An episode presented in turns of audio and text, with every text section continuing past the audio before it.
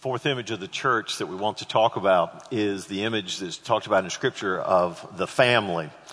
And I need to start out by giving you a definition. If you looked in Webster's dictionary to try to find out what is a family, this is what the definition would say.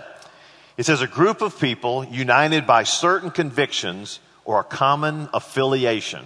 Now look at that. A group of people united by certain convictions or a common affiliation.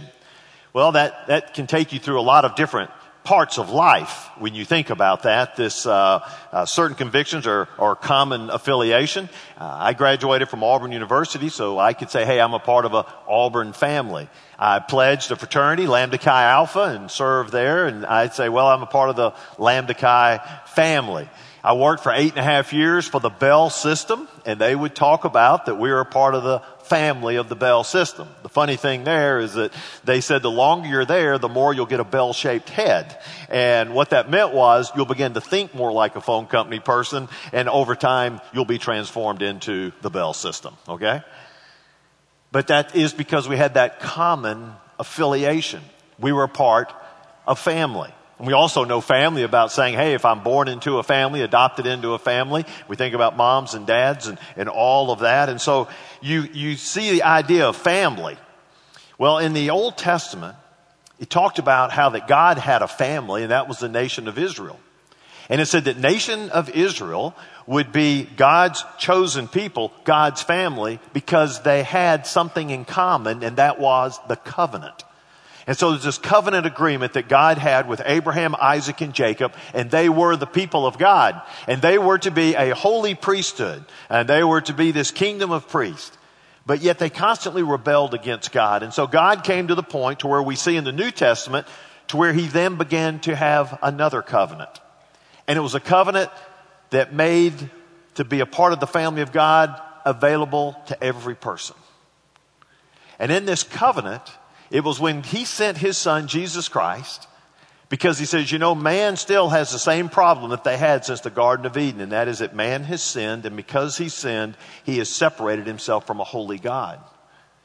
And man spends most of his days thinking, how do I get connected to this holy God when I am a sinful man? And so what God did was he took his own son, Jesus, who came, lived the perfect life, and then went to a cross, and he died for our sins.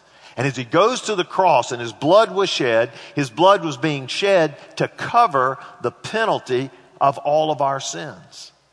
And then 3 days later, Jesus rose from the dead, and when he did, it showed that death did not have a hold on him and sin didn't have a hold on him. He conquered both of those. He ascended to heaven. And then he says, I'll be the mediator between you and God. This is this new covenant. My blood has been spread for you. And Jesus and God say, I provide you a grace gift, a gift of salvation.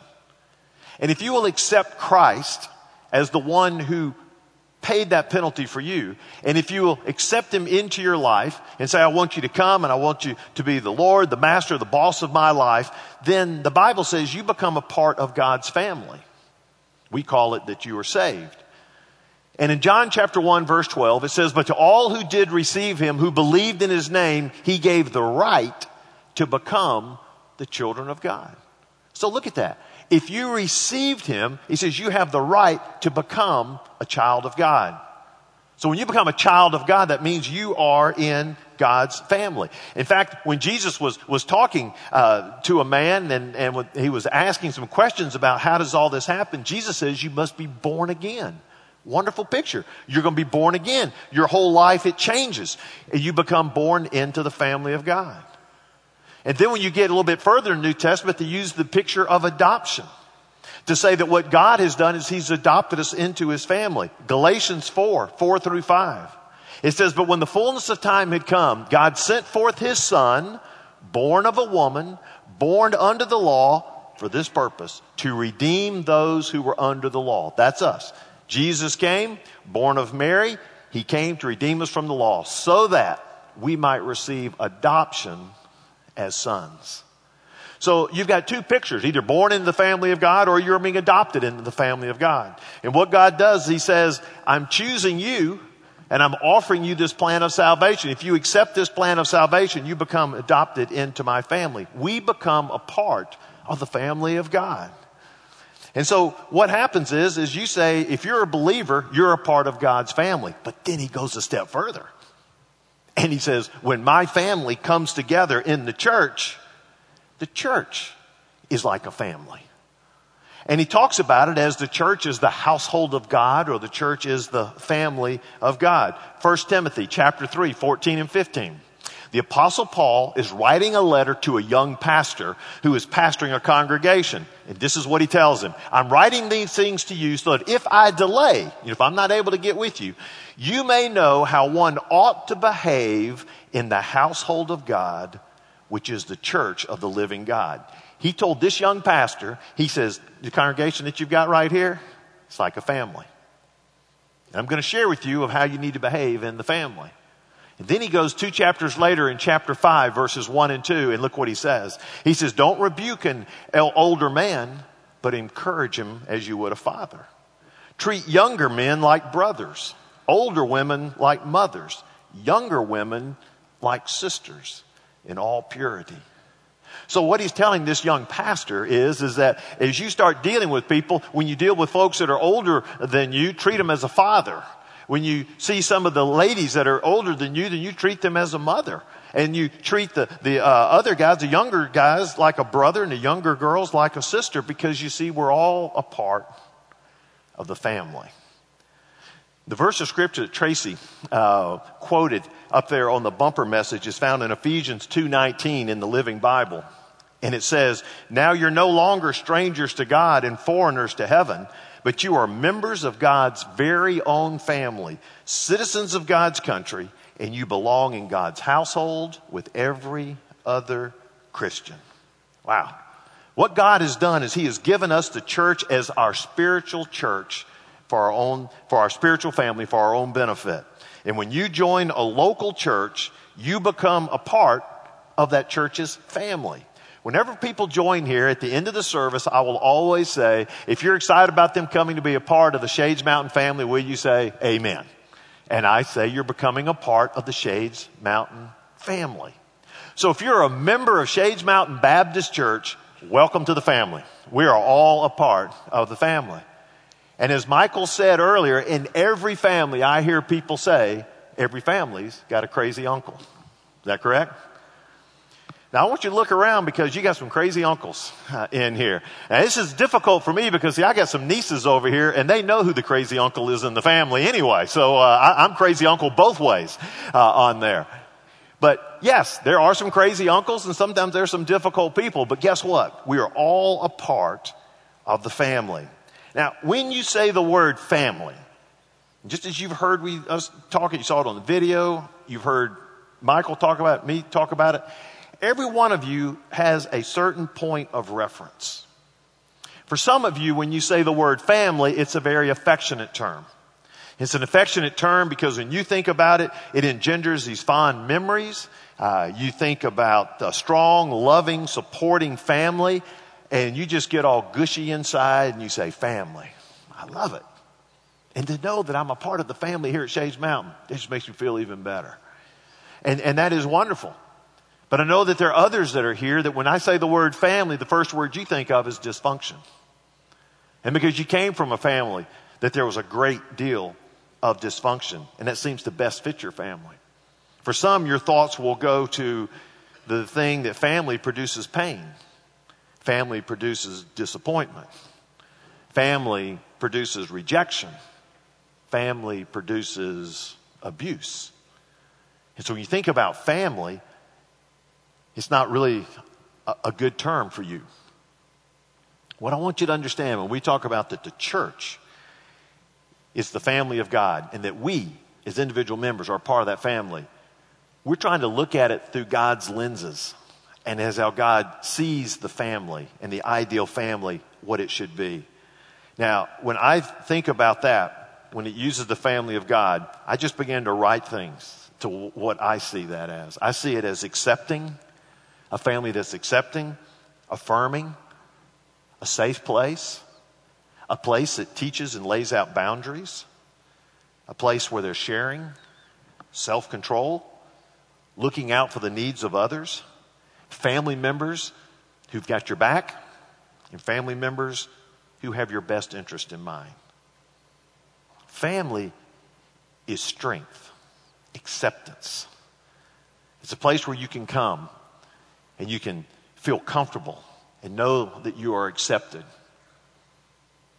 And so when we think about the family of God and we think about the local church and we think specifically about Shades Mountain Baptist Church, the word says that we are family.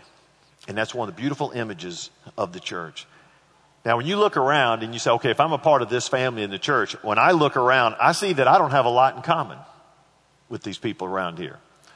Because you see, when we look around to everyone, we'll see that we come from a lot of different areas. We have different backgrounds. We're born in different states, different careers, have different interests. We have different hobbies. Some people here are single. Some are married. Some are divorced. Some are widowed. So there's all kind of differences in here. But we do have something in common. And that is really the definition of a family, is that you've got that commonality. And what we have in common is that we have the same story.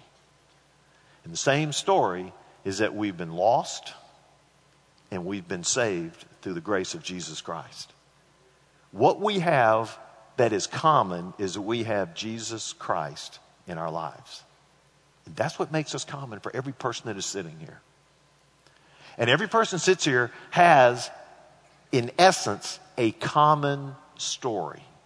That is, that you have sinned, I have sinned, every one of us has sinned. And we know that without the saving grace of Jesus Christ, we would die in our sins and spend eternity separated from God. But because of God's incredible mercy, he provided us that opportunity to receive Christ as Savior. So we've all got the same story. We're lost, we're saved, and we struggle. And that is because every person in here struggles through life. And every person in here has got another commonality, and that is we are all broken vessels. We're all broken vessels. And because of that brokenness, we will struggle through life. And we depend on the power of God to help us day by day to make it through life. And you see, no one struts into the presence of God. When you were lost and you heard the gospel, you didn't strut into the presence of God and say, hey, I know you want me on your team because I've got a lot to offer to you. Not at all. You came humbly with a contrite spirit and a broken heart, and you pleaded for mercy, and you said, God, I need your grace more than anything else. That's how you came to God. That's how I came to God. And you don't strut into a church high-fluting, thinking that you've got it all together, the big righteous person, to come in and to bless our church with your membership. None of us can do that. The same humble spirit that we came before God is the same humble spirit that we take when we say, hey, I want to be a part of this family. I'm a fellow struggler. I'm a broken vessel. And this is where I want to be. That's who we are. We have a very common story. We have a common brokenness. But you see, we can all come in here, join together as a family and say, you know what? We're going to put this together and we're going to live together as this church family. And we're going to accomplish things that God wants us to accomplish. And so that's all this great positive stuff. We come together as believers. But let me tell you what's happening on the other spectrum. The other spectrum is, as soon as the day came when you received Christ as Savior, and then the day came also when you came and became a part of this church or whatever local church you're a part of, Satan kicked it into high gear. Because you see, Satan's goal is to destroy you. Because Satan hates you. You know, so often as I was going through life, I used to think that Satan's desire was to trip me up. That all he wanted to do was try to trip me up. He wanted to take me out of the starting lineup and put me on the bench. That all he wanted to do was just kind of see if I can put a little cold water on your influence and put you over here. But I've learned the more I've read Scripture, that's not it at all. He don't want to trip me up. He wants to destroy me because he hates me. And the Bible says you've either got one of two fathers. Either God is your father or Satan's your father. Because if you don't follow God, then you're following Satan. And what his desire is not just to make life uncomfortable for you. His desire is to destroy you.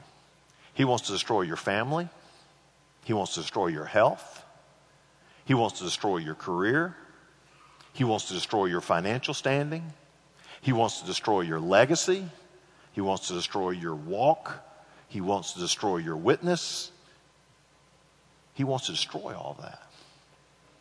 And so knowing that the enemy is that devious and is that bent on destroying me, it seems that I need family as much as possible because I don't need to be a lone ranger out there.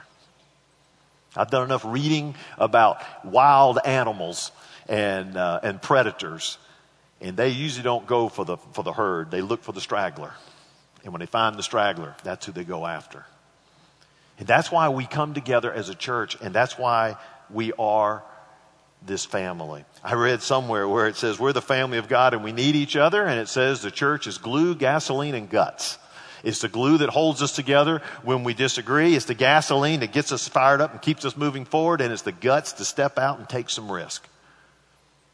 So that's who we are. We are a family. So what's the purpose of the church? Here's the fourth purpose of the church, and that is to meet together as a family. Our purpose is to meet together as a family, which we have the word fellowship. Fellowship. Meet together as a family. Now, I know we meet together in worship, but this is a little bit separate. Meet together as a family in fellowship. Now, you just think about it. When you think about fellowship, you're Southern Baptist, what's the first thing that comes to your mind? Whoa, hello, we got a lot of food over here. Yes. Fellowship is such it's just a churchy word. When you're in the business world, you say, hey, we're going to take a little bit of time for you to mix and mingle, a little grip and grin, take a little bit of time for you to do some networking. But when you come to church, what do we say? We're going to take a few moments in fellowship. Fellowship. That's what we do. We fellowship. And when you think about fellowship, you think about casseroles, potluck suppers, ice cream socials, pizza parties, and chili cook-offs. And so that is fellowship. In fact, we love fellowship so much we even name part of our building. Where do we eat Wednesday night suppers? Fellowship Hall. I mean, it's just sort of a giveaway. So what do you do in the fellowship hall? You fellowship and you eat and just enjoy the company of everyone. Well, that's part of what fellowship is. And we need to meet together as a family, and we need to have that time of fellowship and to where we share those things that we have in common. And we don't just, this is not just a Southern Baptist thing. We take it from the book of Acts. In Acts chapter 2, verse 42, look what it says. And this is the very first church. It says, and they devoted themselves to the apostles' teaching and fellowship, to the breaking of bread and the prayers. So they devoted themselves to this time of fellowship. Verse 46, and day by day, attending the temple together and breaking bread in their homes, they received their food with glad and generous hearts. What does that mean? Every day they got together. They were either in the temple or they were in their homes. They were breaking bread together. They were fellowshipping. They were living life together. They were living in community. This was family. We're a part of the family, and we need to meet together. And so that's what the first church did. And so then I come back to Hebrews chapter 10, verse 24 through 25, which every Sunday I hit this same verse. And it says, and let us consider how to stir up one another to love and good works, not neglecting to meet together, which means you need to meet together, not neglecting to meet together, as is the habit of some, but encouraging one another, and all the more as you see the day drawing near. Now look at that verse. Look what they're telling you to do. When you come meet together, what do? You consider how to stir up one another in a good sense. Not how to get you all angry, but to stir one up together in love, good works, and then he says that we're to encourage one another. Everything in that verse is positive. And that's why we are to meet together. We meet together for the fellowship. It's great to have the worship time, but it's great to have the fellowship time. You show up on a Wednesday night, and you've got the fellowship hall, you've got Wednesday night supper. You see people just coming around, sitting around the tables, talking and eating. And then you'll see people sitting in the concourse, and they're just in groups of two or three or more, and there's just fellowship time happening. This past weekend, the ladies had a retreat. And when the ladies had a retreat, it was a Bible study, and there was a special speaker, and it was great music, and everything was wonderful. But I think if you talk to those ladies, they'll also tell you that one of the highlights was just the fellowship time. Because there were times when we could just sit around as ladies, and we could just talk and get to know each other better and just to share. We need that. We need it, and it says that we are to meet together as a family. There's something special about coming together and meeting together as a people. I know today we can stay in contact so many different ways. We can email, we can send a tweet, we can Instagram, we can Facebook, we can Skype on calls, and all that's good. But you would trade most of that to have maybe a 5 to 10 minute face-to-face, handshake to handshake, eyeball-to-eyeball look with someone, wouldn't you? It's amazing, because as I talk to people and I'll say, hey, when's the last time you heard so-and-so or talked to so-and-so? They will come back and they don't tell me about the great email they got or the tweet or the picture. They will sit there and say, hey, I was able to meet with them. It was only for 5 minutes or 10 minutes.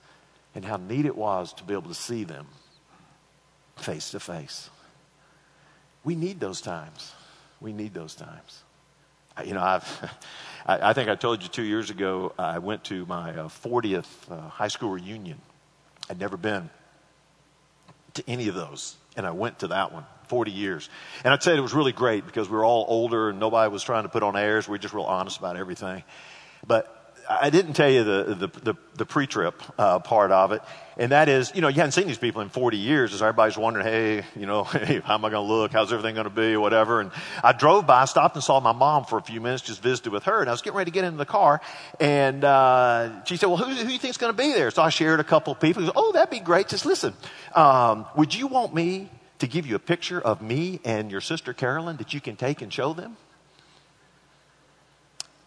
I said, I don't think so. She said, I can go in and get some. I got some great pictures of Carolyn and myself. I'm going, I don't know. I'm just kind of, hey, my 86-year-old mother and my 62-year-old sister. I said, I probably not. Okay. So, okay. All right. So I'm driving. Now, hopefully every guy does this. As you're driving, do you not begin to repack your suitcase in the back of your head? Did you do that? After I've left, I'm driving, I'm saying, did I pack this? Did I pack that? I went through every item, and I realized that the one thing that I had brought black shorts that I was going to wear, and a shirt, a tuck-in shirt. Not a cool leave-the-shirt-till-out shirt, but a tuck-in shirt. And so if you have shorts and you have a tuck-in shirt, what else do you need? You need a belt. And I had some shorts on that I had that really didn't need a belt, so I didn't have a belt with those, and I realized I had no belt. That's kind of a geeby look on that. So I realized this just as I'm getting close to the resort that we're staying. It's at Lake Lanier. And there's nothing there. I mean, there's nothing on the road. And as I drove by, I saw a little strip mall with about 5 or 6 stores in there. None of them looked like a clothing store. I got out of the car, went into it's almost like a Quick Mart, and I said, I'm looking for a belt. And I was wondering, is there any kind of a men's store anywhere around here? And John says, no, there's not, but I got me some belts over there. You want to look at? Oh, really? So I go over and looking at the belts, and every one of them had writing on them. It was on the back, NASCAR, Dale Jr., the South will rise again, Dixie. Oh, great. Where am I going to find it here? So finally, there's a black belt. I couldn't believe it. This is great. And I just took it, kind of put it around my waist, looked like it fit okay. And I said, man, I got it. Took it to me, said, that'd be $5.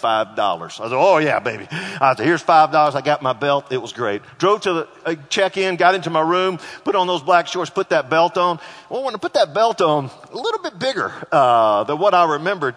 And I had to pull it all the way to where I had the very last hole. And then the rest of it almost could stick in my pocket. It's flipping on way over here. And I sat there, I looked in the mirror, and I just started laughing. I said, I haven't seen people in 40 years. And when I come and meet them, I'm going to walk up to them. And this could have been the picture. The picture is, hey, they look at Danny and say, hey, did you just get back from The Biggest Loser? I saw that belt of yours. You think that's something? Here's a picture 5 by 7 of my mother and my sister. Hey, here we go. Oh, man. So Just to let you know, you need to meet together as a family. And it was fun. And it was great. And you know, we've seen some emails and stuff on that. But nothing was better than just being face to face, sitting down talking to someone, catching up. We need to meet together as a family. And we meet together as a family. And the reason we meet together with a family is to do just a couple things. Number one, share with people. Folks, this is why we meet together as a family and to have this time of fellowship. Share with God's people. You say, well, what do you share? First of all, you share your experiences. You share your experiences. Now, I want to tell you this is a little bit different angle where you think I'm coming from. When I say share your experiences, do you have any idea the wealth of information and experiences that are located in this church here? It is unbelievable. And the Bible talks about iron sharpening iron. There are people here that if you need some help in parenting, they can give it to you. You need some help in your career, they can give you some great insight. You need some help in financial planning, they can help you with that. You've got some decisions about college and some directions and some majors that you want to get in, they can help you with that. There are all kind of people in here. There are some things I know that you don't know. And there's some things that you know that I don't know. And there's someone sitting next to you that knows things that you nor I know. There are experiences. And so as a family, we meet together. One of the great things is to be able to just to share experiences, learn from others. This place can be an incredible help to you. And I bet we could go around this room and do testimonies of when you said, you know, I was just in a Sunday school class or I was sitting in the concourse. I brought up some subject. So-and-so comes over here and begins to talk. And they gave me some wise insight that I'd never thought of. And it helped me tremendously. If we'll just spend time together. We share our experiences. You need to share your problems. You share with God's people. You share your problems. And that is, you share your struggles. You share about your health. Share about your family. You share about parenting concerns, health concerns, struggles, addictions, you name it. You should be able to share it with God's family over here. Now, here's our problem. The problem is that when you look around and you're in this big church, you think everyone here is really spiritual and they've got their life all together. And that you are the anomaly. Can I give you a scoop here? Every person here thinks they're the anomaly because every person here knows they don't have it all together. But yet they don't want to say anything because they think they're the anomaly. And then everybody else over here, super spiritual, got it all together. Listen, we look great on Sunday mornings. And I'll do the same thing with you. I'll put a big smile and I'll be as happy as I can be. And I may be dying on the inside. And that's not bad. But when it gets bad is when you get to the point that no one will feel comfortable sharing because they think everybody's always happy. But there are great times in the family of God that you should be able to go to family members here and say, I'm really struggling in this. I'm really hurting here. And it could be marriage, could be career, could be whatever. To say, there's just some pain I'm going through. And we need to be able to share that within the family. Who better to share that with than people who have something in common? Lost, saved, struggle, broken vessels. We all got that in common. And that's what the family needs to be. I read a book a long time ago talking about exit interviews, why people would leave the church. And a lot of people left the church because they didn't feel there was any mercy in the church. And as they were going through their struggles, they just didn't feel anybody else wanted to own up that they had some of those similar struggles. And this should be the place where we should be able to say, you know what? I'm struggling with that too. And only by the power of God and His Holy Spirit am I able to go day by day. And that is where we can come together, share our problems, and I believe we can be strengthened by it. There are times where you share your problems and experiences. Some of you have walked down the road of cancer. When I had to walk down my road of cancer, there were people in this church that I called, I talked to, and they said, hey, I've been down that. I'll answer any questions that you have. And it helped me tremendously. There are others that are walking down other health situations, and there are people in this church that have done the same thing, and you can talk to them, and they can tell you their journey, and they can help you. That's part of being a family.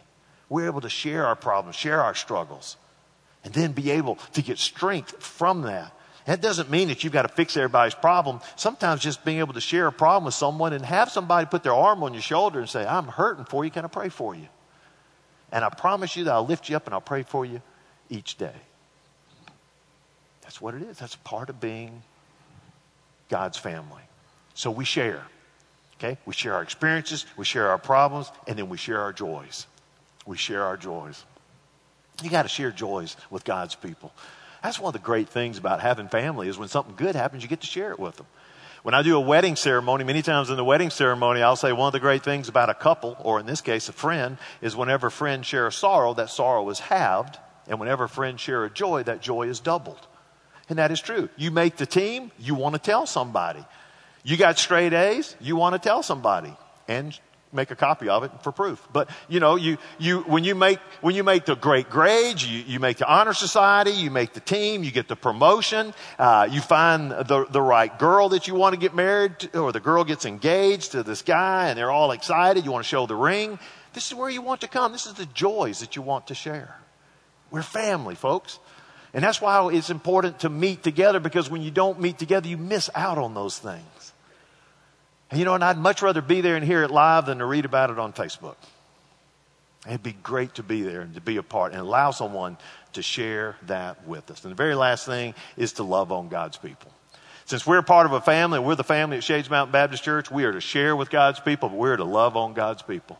Jesus, talking to his disciples that night that he was to be arrested, said, by this all people will know that you are my disciples if you have love for one another. You can take that verse and you can make it a generalization for all people, but in this context specifically, he's looking those disciples in the eyes and he's saying, guys, they're going to know that you're followers of mine by the way you love one another. Look around, guys, the way that you love one another.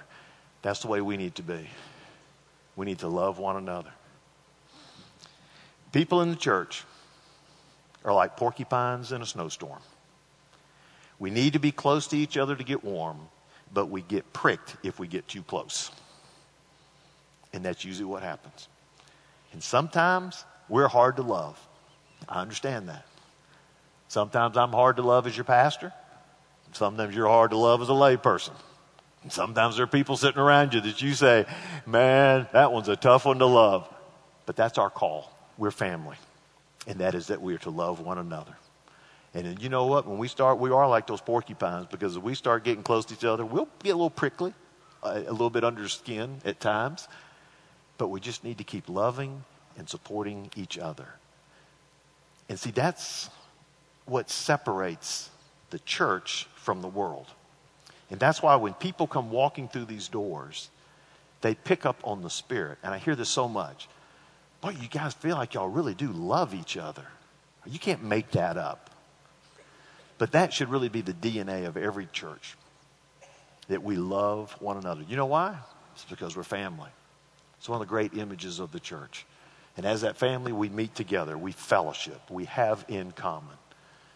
And just always remember the things that you have in common. Every person that you meet in this church, you have in common. We were lost, we're now saved. We have struggles, and we're a broken vessel. And we're depending on God's Spirit every day. And as we depend on his Spirit every day and make that walk with him, we'll be stronger as a believer, and we'll be stronger as a church. Let me ask you to bow your heads, close your eyes for just a moment. Heavenly Father, I thank you that as we look at images and try and describe what the church is, that we are to be a family. And you have laid out exactly how this is to take place. And so I pray today for our church family. And pray for those that are here that whatever struggles they may be going through, that they know that they have people that love them and will support them. And I pray for those, Lord, that have not made a decision about a local church family. And that you speak to their hearts. And if this is the place where they need to join, then let that be it. If it's not, then I pray you help them find the place and to find it quickly so they can be a part of the family and to be able to share their experiences, share problems, and share joys. For it is in Jesus' name that we pray. Amen.